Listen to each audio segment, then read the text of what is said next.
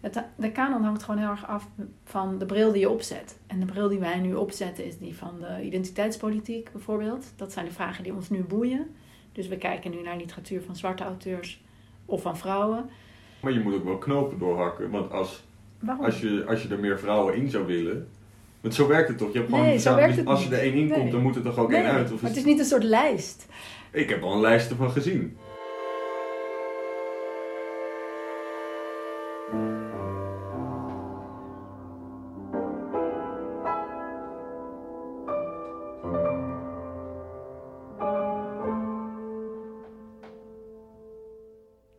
Beste luisteraars bij Onder Professoren, een podcast over hoogleraren verbonden aan Universiteit Leiden die zich bezighouden met zaken die buiten de academische grenzen reiken.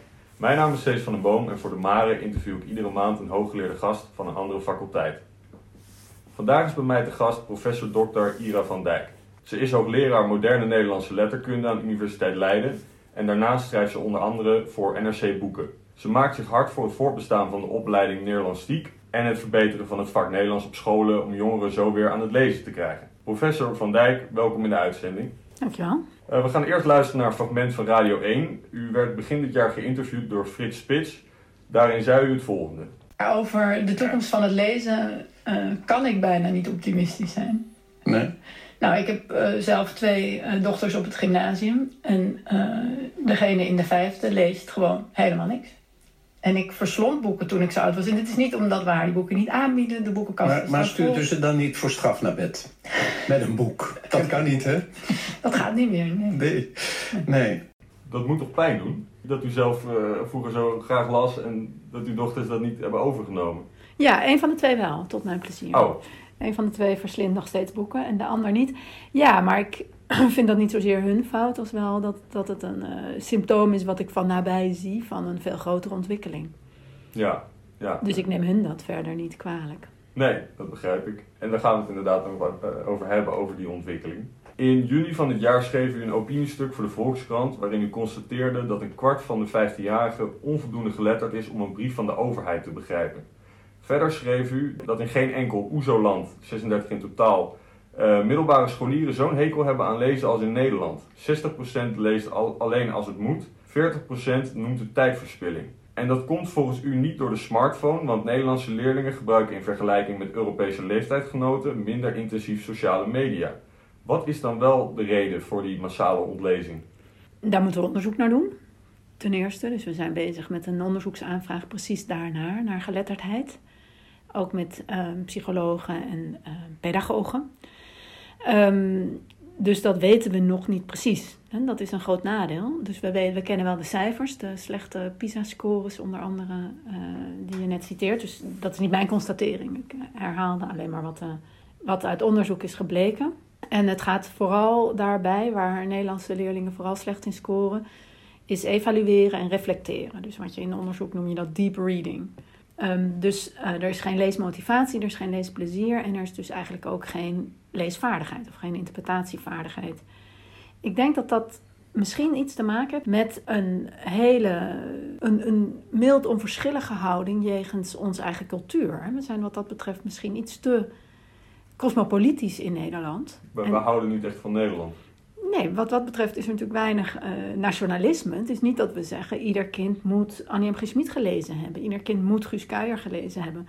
Terwijl je dat best zou kunnen zeggen. Want we hebben kwalitatief hele hoogstaande jeugdliteratuurauteurs. Maar jeugdliteratuur op de basisschool is in geen enkel opzicht een verplicht onderdeel. Dus op de basisschool leren kinderen lezen. En ze leren goed lezen en uh, dat is heel erg belangrijk. Maar ze leren niet literair lezen. En ik denk dat we daar eigenlijk al vanaf groep 1 uh, een steek laten vallen. Want leesmotivatie valt en staat ook met goede verhalen. En dat is eigenlijk steeds mijn. Ik denk dat daar wel echt iets misgaat. Dat dus uh, mijn kinderen uh, in groep 7 of 8.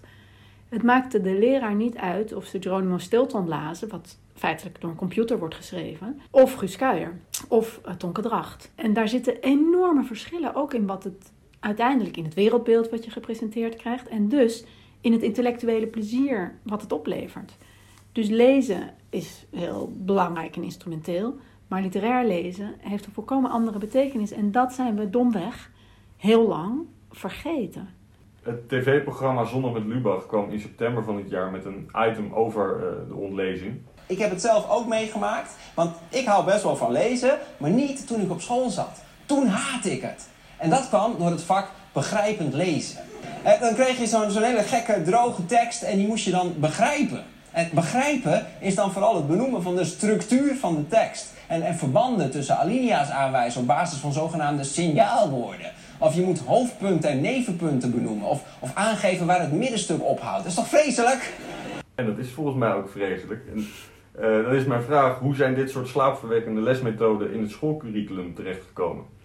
Ik denk dat, dat het lang voor wetenschappers niet echt een interessant gebied was. Dat ze eigenlijk vergaten dat je ook moet bemoeien met literatuur op school. Dat je daar als inhoudelijk letterkundig iets over te zeggen hebt. Dat is denk ik één reden. Het heeft ook te maken met uh, verwaarlozing van de lerarenopleiding in dat opzicht. Dus op de PABO is literatuur ook niet verplicht als onderdeel. Dus je kan leraar worden voor uh, de bovenbouw van de basisschool zonder iets van literatuur te begrijpen. Dus um, de opleidingen.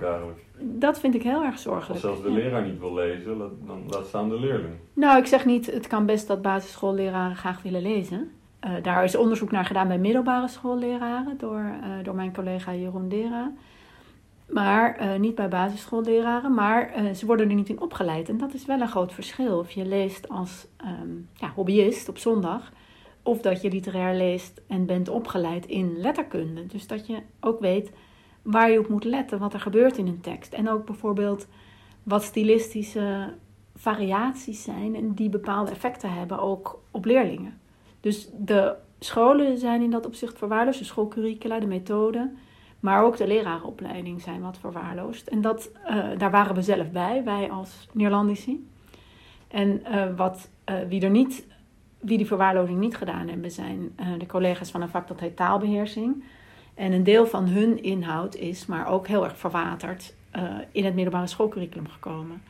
Maar uh, ook zij zijn absoluut niet gelukkig met ja, het, het, wat verwaterde, afgekalfde um, deel wat er nu is. Dat bijvoorbeeld schrijven niet meer deel is van het centraal schriftelijk, is een van de dingen die, die iedereen betreurt. Of die in ieder geval de hele wetenschappelijke Nederlandistiek betreurt. Dus um, de, het is belangrijk eigenlijk om niet met de vinger te wijzen, want uiteindelijk is het vooral van belang dat nu iedereen er wel van doordrongen is dat er weer inhoud in dat vak moet. Dus het is eigenlijk door allerlei factoren is het eh, gereduceerd tot vaardigheden.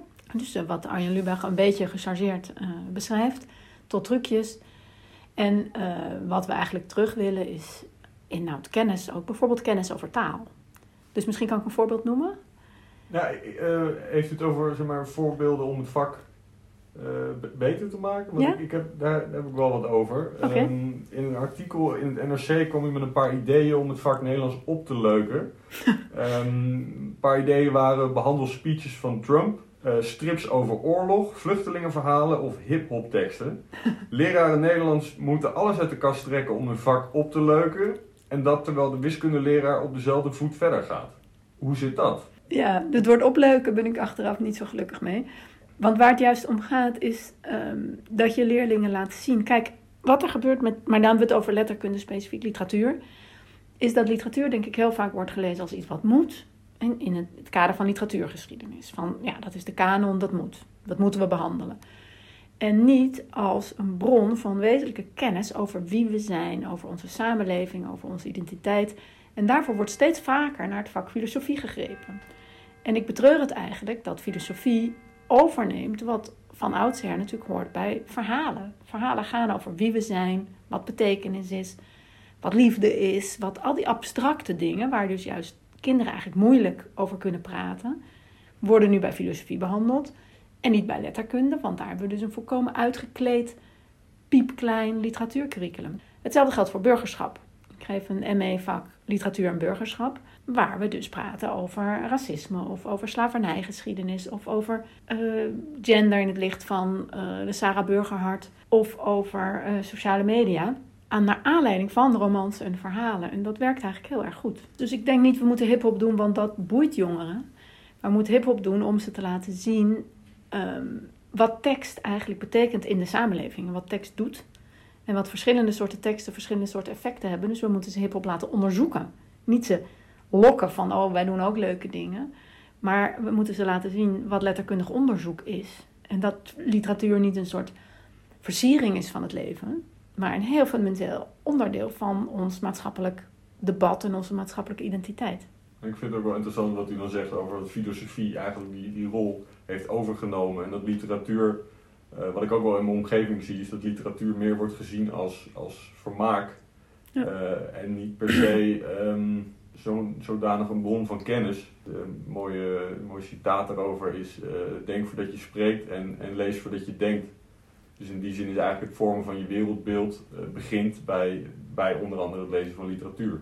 Ja, precies. Ja. en ik deel wel jouw observatie dat dat een beetje verdwenen is. Maar dat heeft dus ook te maken met hoe het wordt aangereikt op school.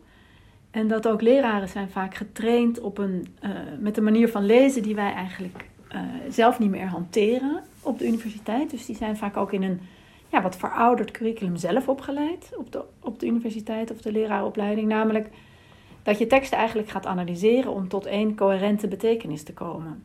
En dat is ook best wel saai, want de leraar weet al van tevoren waar hij wil eindigen. En je hebt als leerling eigenlijk niks toe te voegen. Terwijl um, hoe we nu eigenlijk naar teksten kijken, is dat we veel meer nadruk leggen op het feit dat iedere lezer in een nieuwe context zijn eigen betekenis kan creëren en die tekst kan toepassen in die eigen maatschappelijke context. Dus dat als jij als geschiedenisstudent nu Wij Slaven van Suriname leest, dan heeft dat ook betekenis voor discussies nu. Of dat nu gaat over Zwarte Piet of over Aquasi of over. Dat geeft betekenis aan de debatten die nu spelen. Dus het is niet alleen kennis van de slavernij die je opdoet. Je krijgt ook een hele prachtige, dubbelzijdige, ironische visie daarop van een bijzonder bedreven auteur uit de jaren 30. Maar je krijgt ook inzicht in debatten van het heden, die zijn gevormd door dat verleden dat um, er ook heel veel onderzoek is dat uitwijst dat die geletterdheid, dus die, uh, dat evalueren en reflecteren, waar Nederlandse 15-jarigen zo ontzettend slecht in blijken te zijn, veel slechter dan anderen, enorm toeneemt met het lezen van fictie. Met eigenlijk wat nodig is, is het binge lezen. Gewoon in de klas, urenlang, met elkaar gaan zitten met een boek. En het gaat nog beter als de leraar ook iets meer uitlegt over dat boek, dus zelf ook belezen is. En de succesvolle leraren, die er zeker zijn in Nederland, die boeken ook succes door boeken te zoeken waar leerlingen echt door geboeid zijn en ze dus kilometers te laten maken. En daar is heel veel onderzoek naar en we vragen dus ook veel te weinig. Ik zie ook aan mijn eigen dochters dat ze gewoon voor Nederlands en trouwens ook voor Engels en Frans veel en veel en veel minder uren maken dan voor die andere vakken. Dus gewoon moeilijkere dingen doen, meer analyseren, meer inhoud, ook meer kennis van taal. Dat helpt echt. Dus mijn dochter weet bijvoorbeeld alles van DNA in 6 VWO. Maar uh, ze weet helemaal niet van hoe zij zelf heeft leren praten. Maar ook bijvoorbeeld meertaligheid. Ze weet ook niet het verschil tussen hoe zij spreekt en hoe haar Turkse buurmeisje Nederlands spreekt. Hoe dat werkt in je brein. Als je DNA snapt, kan je dat ook leren. Maar we hebben nooit taal als uh, vakinhoud beschouwd. Als iets wat kinderen bij Nederlands iets over kunnen leren. En ik denk dat dat het vak ook zo saai maakt. Is het misschien meer dat, dat het vak Nederlands wordt gegeven als een manier om te kunnen functioneren in deze maatschappij? Dus dat je leert hoe je een sollicitatiebrief schrijft, dat je weet uh, waar je DT'tjes moet gebruiken, dat je weet hoe je een uh, krantartikel leest, maar, maar niet meer dan dat. Ja, en dat is natuurlijk heel erg saai. Terwijl je die vaardigheden kan je net zo goed trainen, terwijl je de inhoud leert. Als je bij het vak geschiedenis op de middelbare school train je ook heel veel van dit soort vaardigheden terwijl je iets leert over de Romeinen of over de Grieken of over de Tweede Wereldoorlog. En daardoor is het veel minder saai. En daarom gaan veel meer mensen geschiedenis studeren dan Nederland. Dan komen we even terug op het NRC-artikel waar we het net al over hadden. Uh, in dat artikel las ik dat zo'n 135 universiteiten en hogescholen in 40 landen in de wereld Nederlands doseren. Ondertussen is in Nederland de Vrije Universiteit al gestopt met de studie en lopen de studentenaantallen bij de andere opleidingen sterk terug. Het aantal studenten Nederlands is in 10 jaar tijd teruggelopen van 600 naar 200. U zit in een commissie namens de Koninklijke Nederlandse Academie van Wetenschappen om hier iets tegen te doen. Wat gaat u doen? We hebben prachtige aanbevelingen geschreven en uh, naar de minister gestuurd, want het was een, een gevraagd briefadvies aan de minister. En helaas uh, was haar antwoord daarop dat ze zei: Nou, dat zijn prima ideeën, maar daar kan ik helaas geen financiële middelen aan verbinden. Dus uh, de Nederlandistiek moet dit vooral doen, maar op haar eigen houtje. En ehm, daar schrokken we nogal van. Gelukkig uh, is er ook goed nieuws dat gisteren is er een motie aangenomen in de Tweede Kamer. Die wel degelijk garandeert dat er extra middelen komen als de opleidingen verder onder druk komen te staan. Dus sinds gisteren, en dat is heel heugelijke primeur, weten we dat uh, er in ieder geval die vijf opleidingen die er nu zijn, in deze vorm uh, behouden kunnen worden. Dus dat alle vierde subdisciplines die we hebben, daar zullen blijven bestaan. Dus de Tweede Kamer heeft eigenlijk gedaan wat de minister verzuimd heeft, die toezegging gedaan. Maar dat betekent dus dat als bij een van die vijf opleidingen het, het studentenaantal terugloopt naar tien, dan blijft die opleiding alsnog bestaan? Ja. Als ik het goed heb begrepen, uh, is dat wat het betekent. Dan komen er extra middelen om die opleiding in de lucht te houden. Ja. Wat niet wegneemt dat we nu niet achterover gaan zitten. Ja, wij zien ook dat het belangrijk is om uh, te vernieuwen uh, en om jongeren duidelijk te maken en beter dus voor te lichten ook over wat we doen. Duidelijk te maken wat het belang is van die opleiding en ook hoe enthousiast studenten zijn over de opleiding. Dat is dus uiteindelijk het gekke, is dat onze studenten zijn eigenlijk echt ik heb net weer gesprekken met de eerstejaars gehad. Ja, die zijn echt heel erg blij met die studie en vinden hem heel breed. Dus dat is een van de dingen die we beter duidelijk moeten maken. Dat het feitelijk eigenlijk een brede bachelor is. Omdat er zulke uiteenlopende aspecten worden behandeld. Ja, en ook, uh, ja, waar ik erg voor zou zijn, is duidelijk maken dat het een soort regio-studies is. Je leert gewoon ja, over de lage landen, ook de geschiedenis daarvan, maar ook over allerlei maatschappelijke discoursen en um, en de literatuur daarvan. Dus dat is heel erg breed. Maar ik denk dat uh, omdat scholieren dus het schoolvak voor ogen hebben, uh, zien ze dat niet echt. Dat enthousiasmeert ze niet om door te gaan. Met... Dat is het probleem. Ja. ja. Ja. en ze zien niet dat het bijvoorbeeld ook een hele goede basis is voor iemand die journalist wil worden. Dat je uiteindelijk de kennis die je opdoet van taal en van vertogen en van literatuur van de Nederlandse geschiedenis, ja, minstens even goede basis, ik denk een betere, biedt dan een BA journalistiek of een hogeschooljournalistiek. Dus uiteindelijk is er um, ook niet heel veel zicht. Dus daar, we moeten heel veel nog doen aan, aan voorlichting en aan ons, onze zichtbaarheid. Er is niet genoeg zicht op um, de breedte van de beroepen die je daar uiteindelijk mee kan beoefenen. En de minister ging uh, een beetje af toen iemand haar daarnaar vroeg uh, en ze zei, uh, ja, je kan bijvoorbeeld vertaler worden. Nou, je kan er ook vertaler mee worden, maar dan moet je toch ook Frans of Duits of Engels erbij studeren. Maar um, wat je vooral kan, is heel goed kritische informatie analyseren. Omdat je ook die teksten op een metaniveau snapt hoe ze in elkaar zitten.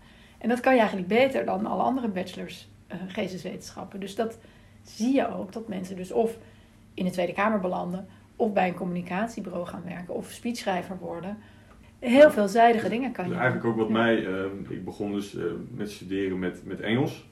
En dat was toen de vraag die ik heel veel kreeg in dat eerste jaar: van wat, wat wil je worden? En dan meteen daarna wil je leraar worden. Nou ja, ik wilde nou helemaal geen leraar worden. En dat is wel een van de redenen geweest waarom ik dacht: ik moet de tweede studie ernaast doen. Want voor je het weet kan je alleen maar leraar worden. Ja. Waarvan ik inmiddels wel weet dat dat onzin is. Want je kan ook bijvoorbeeld journalistiek doen als je een taal hebt, uh, hebt gestudeerd. Ja. Maar dat is wel het, het, het beeld. Het is het stigma, het is echt een probleem. Ongeveer 20% van onze studenten wordt leraar. En met veel enthousiasme en talent. En uh, ja, wij vinden dat hele leuke, goed opgeleide leraren. Die hebben dan dus ook nog een tweejarige master gedaan. Ja, dus die zijn verschrikkelijk goed in hun vak. Dus we zijn ook heel blij met iedere leraar die we afleveren daar. Maar uh, eh, 80% wordt dus iets anders. Ik had een uh, artikel gevonden in de Volkskrant van uh, journalist Rosa van Gol, 2019. Ik weet niet of u hem heeft gelezen. Ja. ja want u werd ook bij naam genoemd, dus ik nou, ging er eigenlijk al vanuit. Ik zal het even samenvatten. In dat artikel vroeg zij zich af of de opleiding Nederlands te theoretisch is. Nederlandistiek zou zich te weinig bezighouden met zorgvuldig lezen en te veel met hoogdravende literatuurtheorie. En om die reden zouden studentenaantallen zo dramatisch dalen. Um, volgens Van Gol uh, is de opleiding Nederlands niet langer voor literatuurliefhebbers, maar voor theorieliefhebbers. Heeft ze gelijk? Nee, ze heeft geen gelijk. Nee. Um, ten eerste, we hebben uh, één theoretisch vak in onze bachelor, dat heet benaderingen. En daarin krijg je bijvoorbeeld uh, inderdaad gendertheorie, maar je krijgt ook Derrida of Roland Barthes. Dus eigenlijk de grote ja, literatuurtheoretici Ehm, en onze studenten zijn over dat vak altijd buitengewoon enthousiast. Ten eerste omdat ze dan snappen dat ze bijvoorbeeld een master literatuurwetenschap kunnen doen. Zij willen graag, eh, en dat doen ze ook. Dus onze studenten gaan daardoor, gaan ze ook bijvoorbeeld een research master literatuurwetenschap doen. Als wij alleen maar Nederlandse literatuurgeschiedenis en, eh, wat zegt ze, uh, goed lezen, nauwkeurig lezen zouden leren. Ja. Ja, dan kan je echt alleen nog maar leraar worden. Dat is nou precies het probleem. Dus door die theoretische, analytische benadering van literatuur word je veel breder opgeleid, dat ten eerste. En precies daar, we lezen daar bijvoorbeeld ook een ecokritische roman aan het eind van het semester. Precies daar leer je zien hoe die literatuur zich verhoudt tot bijvoorbeeld de filosofie en tot allemaal contemporaine debatten. En niet door uh, te zeggen, nou we gaan nu nog eens heel erg goed uh, Neschio lezen. Als we nou echt heel goed letten op alle metaforen, dan worden we goede Nederlanders. Dat doen we ook. Maar het grote verschil is van contemporaine Nederlandistiek, van ja, hoe het vak in de afgelopen twintig jaar veranderd is, is nu juist dat dat nauwkeurig lezen is, dat doen we ook, maar dat is een methode om uiteindelijk die voor ons veel interessantere filosofische, sociale en maatschappelijke vragen te kunnen beantwoorden. Of literair-historische vragen. Dus nauwkeurig lezen doen we nog steeds. Ik heb het net een heel semester regel voor regel met eerstejaars zitten doen. En dat is ook hartstikke leuk. Het is niet alleen onderdeel van, het is een instrument ten einde. Het is een instrument met als doel uiteindelijk onderzoeksvragen te kunnen beantwoorden. En dat Rosa ons weer tot een veredelde leesclub wil reduceren, vind ik echt een enorm probleem. Want ze heeft geen beeld van hoe de opleiding eruit ziet, maar ook geen beeld van ons onderzoek. En ze is ook geen Irlandica. Het doet dan behoorlijk wat schade. Precies, dat is goed dat je dat zegt. Maar Rosa van Gol is nog niet een grote naam, maar het is wel heel problematisch dat mensen als bijvoorbeeld Sylvia Witteman ook dit soort dingen roepen en zeggen: nee, toen ik Nederlands studeerde, die, die roept eigenlijk tegenovergesteld, toen ik Nederlands studeerde was het allemaal zo vreselijk saai. Maar ja, dat is verdomme 40 jaar geleden. En dan gaat ze nu dus in de krant met al die lezers, met al die ouders. Die dat Uh, lezen en die die tegen hun lezen, kinderen ja. zeggen van ga jij maar bedrijfskunde Want. Sylvia Witteman vond het 40 jaar geleden zo saai. Ja, dat is heel schadelijk. En wij, wij lopen ons ja, het vuur uit de sloffen om duidelijk te maken wat we aan het doen zijn. Zij heeft geen idee wat er gebeurt in de hedendaagse Nederlandistiek. Wat me vooral heel erg verbaast, want er zijn meer mensen eh, die dit doen, die dit roepen. Dat wat ik daar heel gek aan vind, is dat ik denk, het is heel erg in het belang van schrijvers bijvoorbeeld, dat er goede Nederlandici worden opgeleid. Dus dat zij niet zien dat zij eigenlijk om onze ambassadeur zouden moeten zijn, in plaats van tegenovergestelde. Ja, daar had hij ook een artikel over geschreven. Dat, we zitten allemaal in hetzelfde schuitje. Ja, we moeten samenwerken. En we hebben de Wittemans en de Piet Gebrandis en de Rosa van Gols heel hard nodig. Om te zorgen dat mensen zich blijven verdiepen in onze eigen taal en cultuur. En niet allemaal naar bedrijfskunde rennen. Dus dat verbaast me heel erg dat ze niet de verantwoordelijkheid voelen. Om zich in ieder geval te verdiepen in wat we doen. En bijvoorbeeld in gesprek te gaan daarover als ze daar kritiek op hebben. Uh, Ilja Vijver is ook iemand die dat soort dingen roept. Maar ja, wel heel veel lezers heeft. En ik denk niet zozeer onder, onder scholieren, maar wel onder de ouders van die scholieren. Dus ja. We luisteren naar een fragment. Mm Nou, dat komt ook door gewoon een, een decennia lange lobby voor uh, bedtime techniek. En voor uiteindelijk uh, kiezen heel veel intelligente jongeren in de bovenbouw van het VWO. Kiezen bijvoorbeeld voor bedrijfskunde, waar ze vroeger voor Nederlands kozen. We zijn in een hele. Uh, dus het zijn hele grote veranderingen. We zijn in een hele materialistische, neoliberale samenleving. Waarbij die jongeren alleen maar één ding horen. En dat is: uh, geld is belangrijk. En nu wil ik graag iets aan u voorleggen. Mm -hmm. Het UWV komt ieder jaar met een lijst van opleidingen en een arbeidsmarktpositie. In de lijst van 2020 bungelt de studie letterkunde onderaan. Gemiddeld doet een student letterkunde die klaar is met zijn opleiding er 26 maanden over voordat hij of zij zijn eerste baan vindt. En dat terwijl het jaarinkomen van 25.200 euro relatief laag is, met het gemiddelde startsalaris van 38.900 euro. Geld is belangrijk of vindt u van niet? Geld is heel belangrijk dit zijn hele slechte cijfers. Hier is natuurlijk een enorm probleem dat Nederlands op één hoop wordt gegooid met Frans, Italiaans, Hongaars. En um, dat vervuilt die cijfers enorm. Want bij ons vinden studenten binnen negen maanden passend werk. Dus op hbo of universitair niveau. Dus dat letterkunde, dat betreft alle ja. taalstudies? Dus dat, is heel, dat zijn, met alle respect, ook al die studenten Engels. En een tweede reden waarom die cijfers vervuild zijn... is dat, en dat moet ik voorzichtig zeggen... maar dat jongeren die niet heel erg ambitieus zijn en die niet heel veel willen, misschien sneller kiezen voor een studie Engels, bijvoorbeeld, dan dat ze kiezen voor een studie medicijnen. Dus onze instroom is ook heel anders. En dat kan je in die cijfers niet terugzien. Dus mensen die veel minder ambitieus zijn, die maar studeren om, omdat ze nu eenmaal VWO gedaan hebben, die gaan natuurlijk geen medicijnen doen of uh, uh, psychobiologie. Want dat. Uh, Bijvoorbeeld dat, wel rechten. Ik denk Een dat. populaire ja. keuze als je niet weet wat je wil Ja, doen. je- maar dan moet je heel erg hard werken. Dus ik denk, nou ja, goed, bij Engels. Dus niet eh, dat de hele populatie nu bij Engels of Nederlands eh, niet ambitieus is, maar die cijfers eh, zijn dus ook niet. eh, verdisconteren niet het verschil in instroomniveau. Dus eigenlijk zou je moeten kijken, dat zou ik echt heel interessant vinden, naar alle studenten die afstuderen van school met een 8 gemiddeld. En hoe snel die dan een baan hebben op, in al die vakken. Daar zou ik benieuwd naar zijn. Maar als het eh, even betrekken op naar wat u dan zei, bijvoorbeeld bedrijfskunde, nou, eh, Mhm. of je nou bedrijfskunde studeert of, of Nederlands. Mhm. Ehm, nou, ik ga er dan even vanuit dat iemand die bedrijfskunde heeft gestudeerd met een hoger start, eh, startsalaris begint. Mhm. Is dat niet ook gewoon een hele goede reden om dan bedrijfskunde te gaan studeren? Nou ja, nee. Want wij krijgen heel veel studenten, en ik heb ze dus ook gisteren weer gesproken, die daar na een jaar doodongelukkig weer vertrekken. En dan bij ons komen en zeggen, ja, maar ik hield altijd zoveel van lezen. Ik deed theater op school. Ik ben dol op taal. Ik werd gek van die cijfertjes. Je moet iets kiezen wat je leuk vindt, waar je van houdt en waar je goed in bent. En niet waar je iets mee gaat verdienen. Want uiteindelijk ben je dan toch doodongelukkig als je 40 uur per week iets gaat doen waar je geld mee verdient. In plaats van iets waar je van houdt. Maar dat is dus wat, wat niet past in onze materialistische neoliberale tijd, waarin het misschien minder gaat om doen wat je leuk vindt, maar zorg dat je een baan krijgt.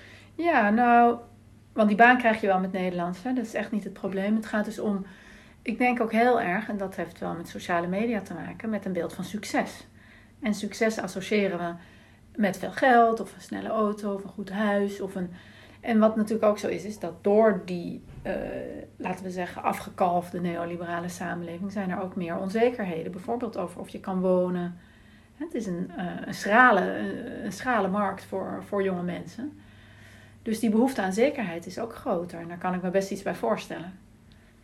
Ja. Maar ehm, alleen een studie kiezen omdat het een goed beroepsperspectief heeft of omdat je er veel mee kan verdienen, is heel vaak echt een heilloze weg. Nou, daarom ben ik ook uiteindelijk blij dat ik gewoon voor Engels heb, eh, heb gekozen. Ik heb daar wat dat betreft geen spijt van. Ik denk dat ik eh, de studierechten niet had overleefd. Dat, ik- dat ik dat zo saai had gevonden dat ik er wat mee was gekapt.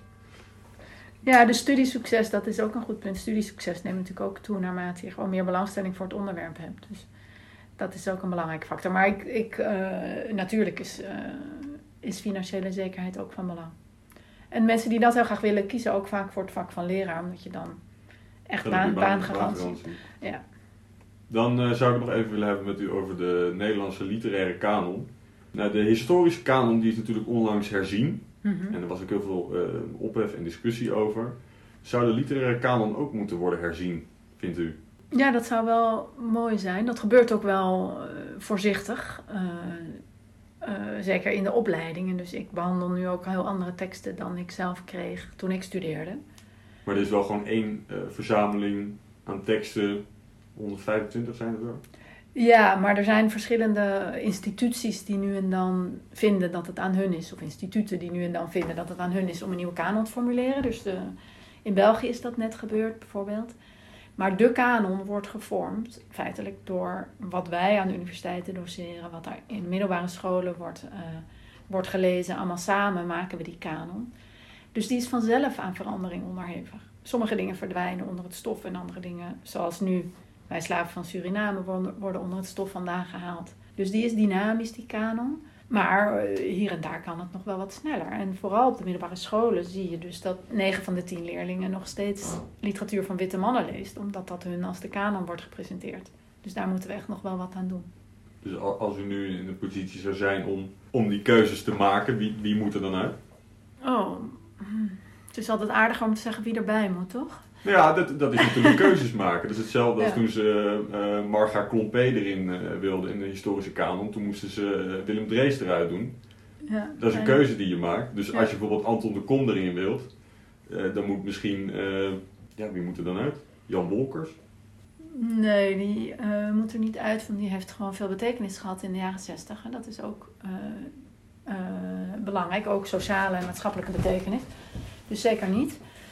Ehm, wie moet eruit? Ik, ik zou dus liever niet zo denken. Ik zie het meer als een grote wolk van teksten waarin sommige wat meer opgloeien, omdat die op dat moment relevant zijn. Kijk, het, de kanon hangt gewoon heel erg af van de bril die je opzet. En de bril die wij nu opzetten is die van de identiteitspolitiek bijvoorbeeld. Dat zijn de vragen die ons nu boeien. Dus we kijken nu naar literatuur van zwarte auteurs of van vrouwen. Maar het kan heel goed dat over 20 of 30 jaar dat er nieuwe vragen zijn. Dat kan ik nu nog niet voorspellen. En dan moet je dus niet dingen eruit gegooid hebben. Het zijn alleen dingen die dan weer oplichten in, het, in de duisternis. Jawel, maar je moet ook wel knopen doorhakken. Want als, Waarom? als, je, als je er meer vrouwen in zou willen... Want zo werkt het toch? Je hebt gewoon, Nee, zo ja, werkt het als er niet. één in komt, Nee. dan moet er toch ook Nee, één uit? Of maar het is niet een soort lijst. Ik heb al een lijst ervan gezien. Ja, maar dat is dus. eh, de- ik ben daar ook helemaal geen voorstander van. Want dan doe je dus net alsof dat een onveranderlijk in steen gehouden lijst is van wat we het belangrijkst vinden. Terwijl je vergeet dat we gewoon vragen hebben aan literaire teksten. En dat de vragen die we nu hebben, ja, dan lichten andere titels op dan de vragen die we 20 of 30 jaar geleden hebben. Dus ik ben ook helemaal geen voorstander van die lijsten. En, ik heb net een brief aan Mark Rutte geschreven waarin ik Andreas Burnier aanraden. Dat is een auteur die eerlijk gezegd, en daar schaam ik me wel voor, totaal niet kende. Maar die ik nu vanuit deze vragen ben gaan lezen. Van hè, welke vrouwen zijn we nou vergeten? Of vergeten we nu in de opleiding? En dat is echt een briljante novelle, Het Jongensuur. Waarvan ik zou denken, wat mij betreft lezen ook alle zesde klassers die. Over anders zijn, over buitengesloten worden, over homoseksualiteit, over transgender gevoelens, maar ook over jodenvervolging. Dat is echt een Dat zit allemaal in het boek. Ongelooflijk zo'n dun boekje. En het is, het is echt een hele, heel mooi boekje. Dus ehm, ja, dat moet er echt op. En dat ligt dan nu, dat, dat ligt nu voor de hand. En over 20 of 30 jaar eh, zijn er misschien redenen om te zeggen: eh, Goh, wat hebben we altijd de natuurdagboeken van Neschio slecht gelezen? Laten we die er weer eens bij pakken. Bijvoorbeeld omdat die natuur niet meer bestaat. Ik kan dat niet voorspellen, maar Even alles zo in, eh, in ogenschouw nemen. Ehm, bent u hoopvol over het lezen en over het voortbestaan van onze taal en de taalliefde? En, en Ja, ik ben geen cultuurpessimist, of althans dat wil ik per se niet zijn. Ik doe iedere dag mijn best om het niet te zijn. Het voortbestaan van de taal sowieso. Taal is dynamisch en past zich aan. En eh, juist taalverandering moet daarom ook op school onderwezen worden. Dat is een ontzettend interessant onderwerp. Dus daar ben ik sowieso heel optimistisch over. Nou, ik denk het voortbestaan van het lezen, daar moeten we met z'n allen echt heel hard aan werken. Willen we dat levend houden? Maar er is, er is wel momentum. Er zijn wel veel mensen die zich ongerust maken. Dus dat geeft mij hoop. Professor Dr. Ira van Dijk, eh, dank voor uw bijdrage aan deze podcast. Tot zover onder professoren, of zoals onze pedel zou zeggen, hora est.